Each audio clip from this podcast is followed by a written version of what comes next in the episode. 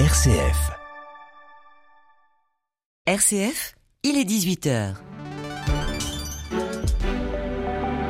Retrouvez l'actualité nationale et internationale en direct de Rome. Retour au calme au Burkina Faso après un nouveau coup d'État ce week-end. Le chef déchu de la junte s'est réfugié ce lundi au Togo. La France, elle a été prise à partie par des manifestants. Le pays a besoin de calme et la participation de tous, nous dira l'archevêque de Ouagadougou au début de ce journal. Les travaux de maintenance des gazoducs sabotés en mer Baltique devraient bientôt commencer. Des fuites ont cessé sur Nord Stream 1, une tâche particulièrement complexe en raison des nombreux acteurs régionaux. Dans ce journal également, la déception des électeurs de Lula au Brésil, l'ancien président de gauche arrivé en tête du premier tour, mais loin des prévisions des instituts de sondage. Et puis au Royaume-Uni, le gouvernement de Liz dans la tourmente, il a dû faire machine arrière sur le retrait d'un impôt qui visait les plus fortunés. Radio Vatican, le journal Olivier Bonnel.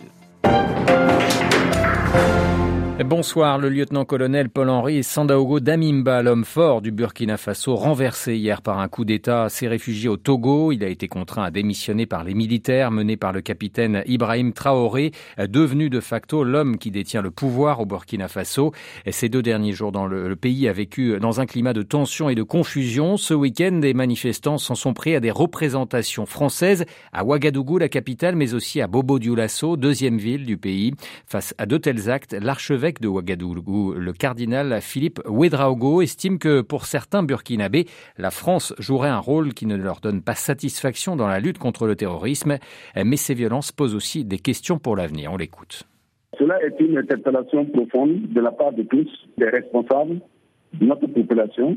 Alors, quelles sont les vraies attitudes à adopter? Ceci, c'est une interpellation aussi pour la France. Qu'est-ce qui provoque cette aversion? Et qu'est-ce qu'on peut faire ensemble pour plus de sérénité et plus de coopération? Nous sommes sûrs que le défi du terrorisme, de la sécurisation de notre pays, du Sahel, euh, reviennent d'abord aux pays euh, concernés, mais cela en collaboration avec toutes les composantes aviendra avec ça, au niveau national, au niveau régional et au niveau international. Sans cette synergie nous ne voyons pas comment nous en sortir. Et dans cette synergie, il faudrait inclure tout le monde, toutes les bonnes volontés qui œuvrent pour la paix dans le monde, pour la réconciliation et la justice dans le monde entier y compris la France. Le cardinal Philippe Ouedraogo, archevêque de Ouagadougou, au micro de Françoise Namien, et une délégation de la CDAO, les pays d'Afrique de l'Ouest, est attendue au Burkina Faso demain pour faire le point sur la situation. La Somalie, de nouveau endeuillée par des attentats suicides. Au moins neuf personnes ont été tuées ce lundi dans deux attaques utilisant des véhicules bourrés d'explosifs. Attaques revendiquées par les islamistes Shebab qui se sont produites dans une ville du centre du pays, à environ 300 km au nord de Mogadiscio, la capitale. Le gouvernement somalien qui a annoncé par ailleurs ce lundi la mort d'un des plus hauts dirigeants des Shebab dont, les têtes, dont la tête était mise à prix pour 3 millions de dollars. La Libye et la Turquie signent un accord de prospection d'hydrocarbures dans les eaux territoriales libyennes. Un mémorandum a été signé aujourd'hui à Tripoli par une délégation turque comprenant notamment les ministres de l'énergie, de la défense et du commerce. Un accord qui intervient trois ans après un autre accord conclu de délimitation maritime signé entre le gouvernement turc et l'ancien gouvernement d'union nationale basé à Tripoli, accord qui avait suscité de, suscité de fortes critiques dans l'Union européenne. Les fuites de gaz en mer Baltique ont cessé sur le gazoduc Nord Stream 1 ce week-end et l'enquête sur les responsabilités du sabotage présumé peut donc commencer. Samedi soir, la Russie, propriétaire des gazoducs, a envoyé un navire tandis que la Suède et le Danemark, dont les eaux territoriales sont concernées, ont annoncé vouloir mener une enquête conjointe. L'Allemagne et la Pologne, dont les intérêts énergétiques sont menacés, souhaitent également participer. Cela fait beaucoup beaucoup de monde sur le terrain pour une opération très délicate. Comment concrètement vont s'organiser ces recherches? La correspondance à Stockholm de Carlotta Morteo. Pour examiner des conduits de gaz à 80 mètres de profondeur, il faut du matériel de pointe, précisément un mini sous-marin ou un mini drone capable non seulement de filmer la taille du trou provoqué par l'explosion, mais aussi de prélever sur une superficie équivalente à trois terrains de football des échantillons de sable dans lesquels on pourrait retrouver des fragments de bombes afin qu'ils soient analysés. Problème, parmi les acteurs concernés, seule la Russie possède ce type d'équipement et pourrait donc faire valoir que c'est à elle de mener les opérations. Or, au vu des soupçons quant à la responsabilité des Russes dans le sabotage des gazoducs, les Danois et les Suédois préféreront probablement emprunter du matériel aux Américains, eux-mêmes accusés par Moscou d'être impliqués dans les sabotages. La crainte, c'est bien sûr que des preuves pouvant incriminer les uns ou les autres ne soient détruites. Les Danois ont déclaré avoir commencé leurs recherches sans donner plus de détails. Les Russes sont déjà sur place, mais sans coordination, sans accord sur la procédure à suivre, l'opération pourrait bien capoter, voire pire, apporter des réponses contradictoires. Stockholm, Carlotta Morteo pour Radio Vatican. La Douma, le Parlement russe, a ratifié ce lundi la loi sur l'annexion des quatre régions ukrainiennes tombées vendredi dernier dans le giron de Moscou, un vote à l'unanimité.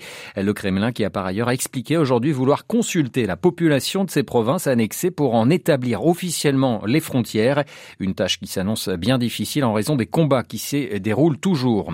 Sur le terrain, on a appris que le directeur général de la centrale nucléaire de Zaporizhzhia avait été libéré. L'annonce a été faite par l'AIEA, l'Agence internationale de l'énergie atomique. La plus grande centrale d'Europe est occupée depuis le mois de mars par les troupes russes et se trouve non loin de la ligne de front.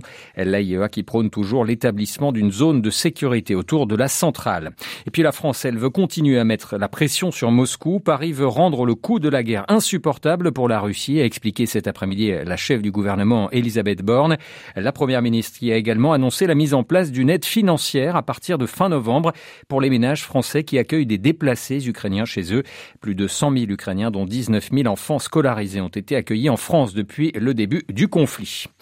Le second tour de l'élection présidentielle au Brésil opposera fin octobre le président sortant Jair Bolsonaro à son prédécesseur Lula da Silva. Hier, le premier tour a placé le candidat de gauche en tête avec plus de 48% des voix.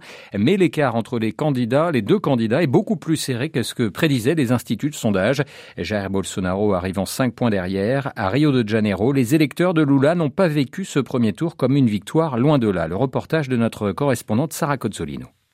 Sur la place de Cinélandia, où s'étaient réunis les soutiens de Lula devant un grand écran, c'est la déception.